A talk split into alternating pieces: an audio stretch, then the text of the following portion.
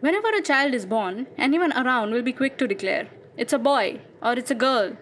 We do generally understand that gender is something about society and that sex is something biological, which is what the person around, the medical professional, is responding to. But can we confuse ourselves a little bit about this? Let's give that a try. For this, we'll have to start with something that happened in 2008. Now, Caster Semenya is a South African Olympic gold medalist in middle distance running. Between 2008 and 2009, she showed immense progress in her running, which would generally rouse suspicions for drug, drug use. But at the time, after several media houses raised questions about her appearance, the International Association of Athletics Federations, IAAF, made her undergo a sex verification test. It turns out that Semenya probably has Y chromosomes, which, according to the chromosomal sex determination system, would categorize her as a male. She also had high testosterone, which is called hyperandrogenism, higher than what is allowed for women to participate in the Olympics. Yes, there's an upper limit. I was shocked as well. Many other athletes have faced this issue. In 2014, Dutee Chand was dropped from the Commonwealth Games on the grounds of hyperandrogenism by the Athletic Federation of India. Eventually, Chand was able to go back to sports, and I'll talk about why later. Santhi Soundarajan, a Tamil athlete who won 12 international medals for India. She faced something similar in 2006. It was ruled that she, quote, does not possess the sexual characteristics of a woman, end quote, and asked to not do sports. She returned to her hometown, dejected and depressed. Her career in competitive sports effectively ended at this point. Each of these athletes have very interesting stories, and I would urge that you check out their Wikipedia pages or something. But meanwhile, let's try to get into what exactly happened in these incidents and what that tells us about gender and sex. So, what do we understand by these two terms? Of course, there has been a lot of work uh, about women's rights and all of that um, across uh, since a long time. But the question of what is gender or what is sex has been fairly recent. In the 1930s, there was this idea of sex roles. Basically, that the world is divided into two so, all human characteristics can be divided into two, attributing one half to men and the other half to women. Margaret Mead, who came up with this theory, kind of, doesn't really question this much. She attributes this difference to the difference in the reproductive roles of men and women, and the difference in also physical strength. This is very commonsensical, and it was sort of commonsensical also at the time. She doesn't really ask that if it was merely about being able to give birth, then why is there a hierarchy between men and women? Later, in the 40s and 60s, um, in the West, in Europe and US, there was more discussion about status as a matter of sex roles. Now, this is very sociological. People's status in society is not something natural, but rather it has something to do with the social structure. This is what we understand as inequality that men have a higher status in society in many contexts. It was only in 1972 that feminist scholar Ann Oakley she made the distinction between sex and gender in the way that we understand it today somewhat. I'll quote her sex is a word that refers to the biological differences between male and female the visible difference in genitalia the related difference in procreative function. Gender however is a matter of culture. It refers to the social classification into masculine and feminine now, her understanding was that any psychological difference between the sexes were due to social conditioning, and really there was no research to support that these differences were based in biology. So, sex was universal, right? But gender, as in what is considered to be masculine or feminine, was dependent on society, which also means that it was somewhat arbitrary, it was somewhat random. Which is why gender can be different in different societies, in different cultures, countries, cities, I mean, you name it. So, if I say, for example, that men are better than women at math, that is a matter of gender. But if I say that men cannot give birth and women can, that's a matter of biology. Neither of these claims are actually true, but I'll come to that later. Of course, many feminists do believe, did believe, and probably do believe that psychological differences could also be a result of biological sex. So when I'm saying that men um, are better than women at math, some feminists might believe that that is something inherent about men and women. So that's the idea that psychological differences could be rooted in biological sex. but generally, a lot of debates basically were happening about how much gender differences could really be changed. Because if gender differences are societal, if they are socially determined, then we can change society in a way that these differences can be changed. That what is considered to be masculine and what is considered to be feminine can be re examined. So, this was the idea. But even here, still, there is no mention of hierarchy or asymmetry between the sexes they were not really talking about why masculine values are considered to be better than feminine values. If you think about it, this distinction between sex and gender is also somewhat like the distinction between the mind and the body. That gender exists in the mind, but the body has sex. It is also the difference between nature and nurture. This idea that you are what you are is dependent on one that one nature which is your brain genes hormones etc and nurture, which is your environment, experience, learning, and so on. At the time when Christine Delphy writes, this is in 1993, she argues that many feminists still assume that sex precedes gender, as if gender is the content and sex is the container. The container cannot be changed.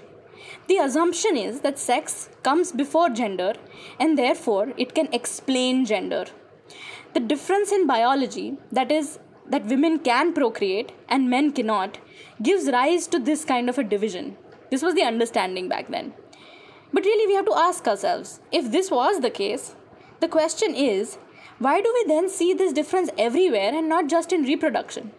Does the simple matter of being able to give birth and not being able to give birth, does this explain everything about gender in society today? I mean, hear me out. If that were the case, then women who cannot give birth should be able to live with all the benefits that men get. But that clearly does not happen.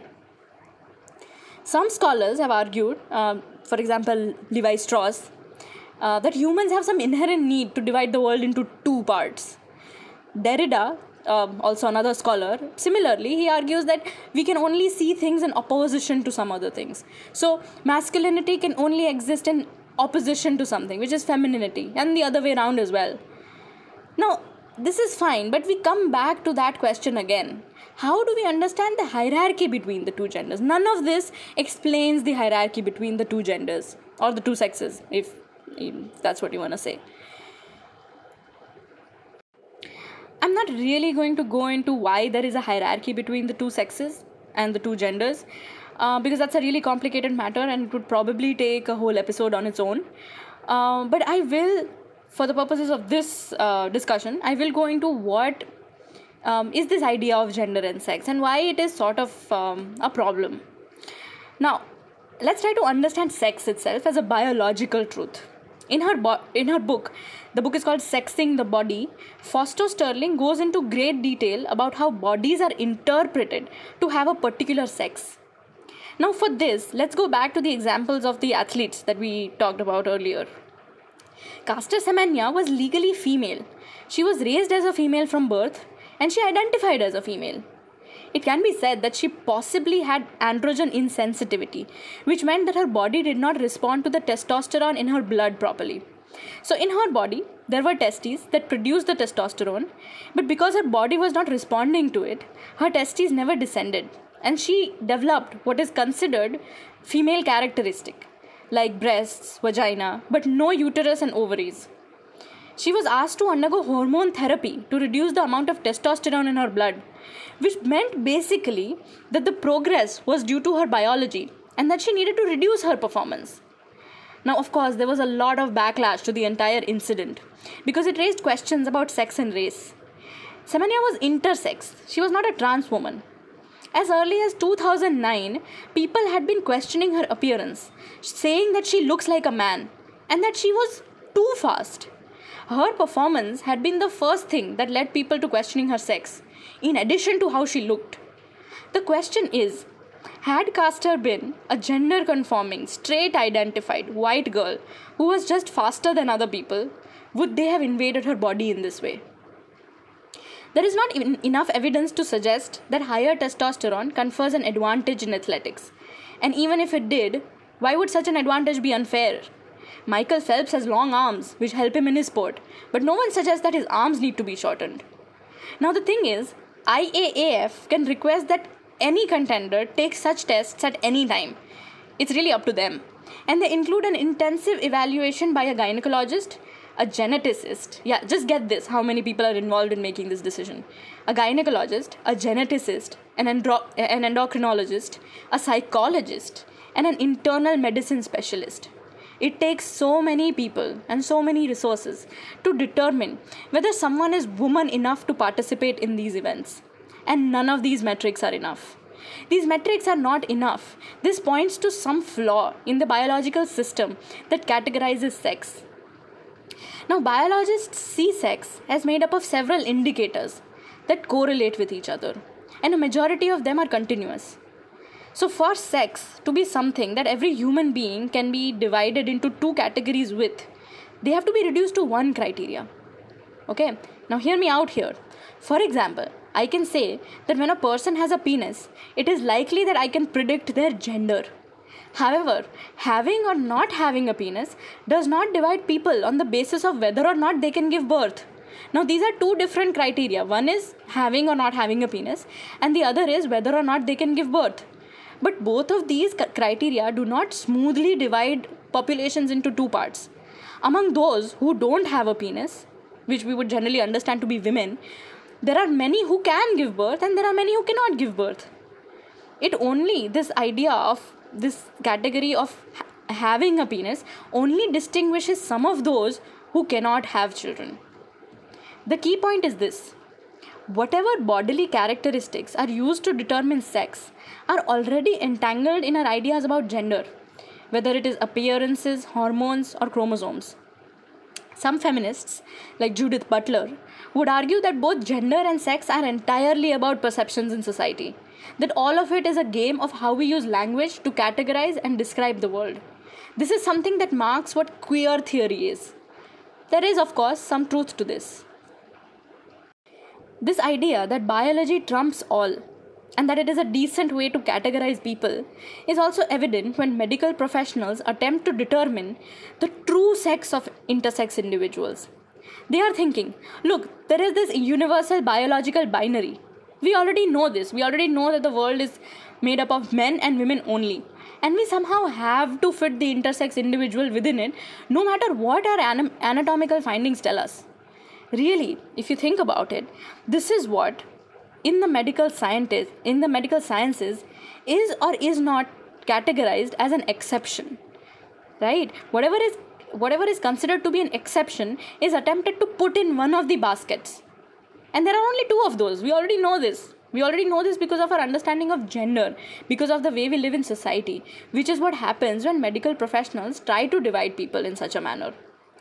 So, what do, what do medical profes- professionals do when a child is born? They look at the genitalia and announce it's a boy or it's a girl. They will do so assuming that if a baby has a penis and testicles, then he is more likely to perform masculine values eventually, and vice versa. Sometimes, some doctors will be baffled with what sex to assign, and so they'll do it in a somewhat arbitrary manner. There is no rule book for this, to be very honest. But we really have to ask is this a valid assumption or is it the best way to categorize people? Some other feminists would argue that none of this means that anatomical facts don't exist. They are very much real and not just simply about how society constructs gender. For example, Lynn Conway, she argues that even gender is not socially constructed at all, but that it is determined by the hormones on the embryonic brain. This is fair, of course. Our bodily anatomy, our brain, our hormones do affect the way we think and feel. But to repeat, the way we understand the human body biologically is not outside of social relations. It is not pure knowledge that is completely objective. Now, there are many more objections and complications to this whole issue. J.K. Rowling wrote at some length about her opinions about biological women. Her words, being women or not. Of course, she's not even referring to intersex individuals. She's actually referring to transsexual or transgendered individuals who she does not think can be called women the same way, quote, real women can be called women. For her, including who she thinks are unreal women, We are erasing the vocabulary to discuss the oppression of women. But no one is saying that you cannot use the word woman or identify as one or talk about the oppression of women. We do this for political reasons, and we have to know that the category of women is not so easy to define. I like how Catharine MacKinnon puts it. I think she puts it best. I quote her I always thought I don't care how someone becomes a woman or a man, it does not matter to me. It's just part of their specificity, their uniqueness, like everyone else's. Anybody who identifies as a woman, wants to be a woman, is going around being a woman. As far as I am concerned, is a woman. End quote. Whatever sex is, we can say that gender is somewhat of a performance. We may not always be conscious of it, but we pick up cues from the world about how we should be if we are to be considered a man or a woman. I put on makeup, wear feminine clothes, although that's not always true. But I do this because I know that that is how others will recognize me as a woman, which is also something I identify as. This is a cultural language that all of us have picked up over time. If you identify as a woman and the sex assigned to you at birth was female, then there is no issue. You are a cis woman. But you can imagine that if this is the case, being called manly or sir is insulting and even disturbing. This is very likely to happen if someone identifies as a woman but was assigned male at birth for whatever reason biology deems fit at the time, which we already know is not very stable you are expected to conform to performing your gender as a man would because that was the sex that was assigned to you. But you don't assi- identify as one. You don't want to make you don't want to perform in that way. This could definitely be distressing for a number of reasons. Of course i'm not going into those reasons but one can imagine. If there is one lesson that one can get out of all of this is to not center what is popularly understood to be womanhood as a concern for feminism no one can define this really. No one knows what womanhood is. And abolishing gender difference is not going to come from targeting individuals for their gender performances. Even when we're saying women, when we're talking about all women, uh, when we're talking about feminist issues, it's not true that every woman knows what it's like to be every other woman. There is a variety of different experiences within this group, and which which only complicates the matter further. We would love to live in a world where a person's body does not determine how they are to live the rest of their life. But that world is far away and almost like a pipe dream. Meanwhile, we form solidarities on the basis of our experiences, while we also try to be empathetic to the experiences of another group of people. Really, if you were looking for answers uh, when I'm talking about this, there are any, there aren't any. Um, so I'll most likely be ending the episode here what I can do is try to make this thing even more confusing the next time.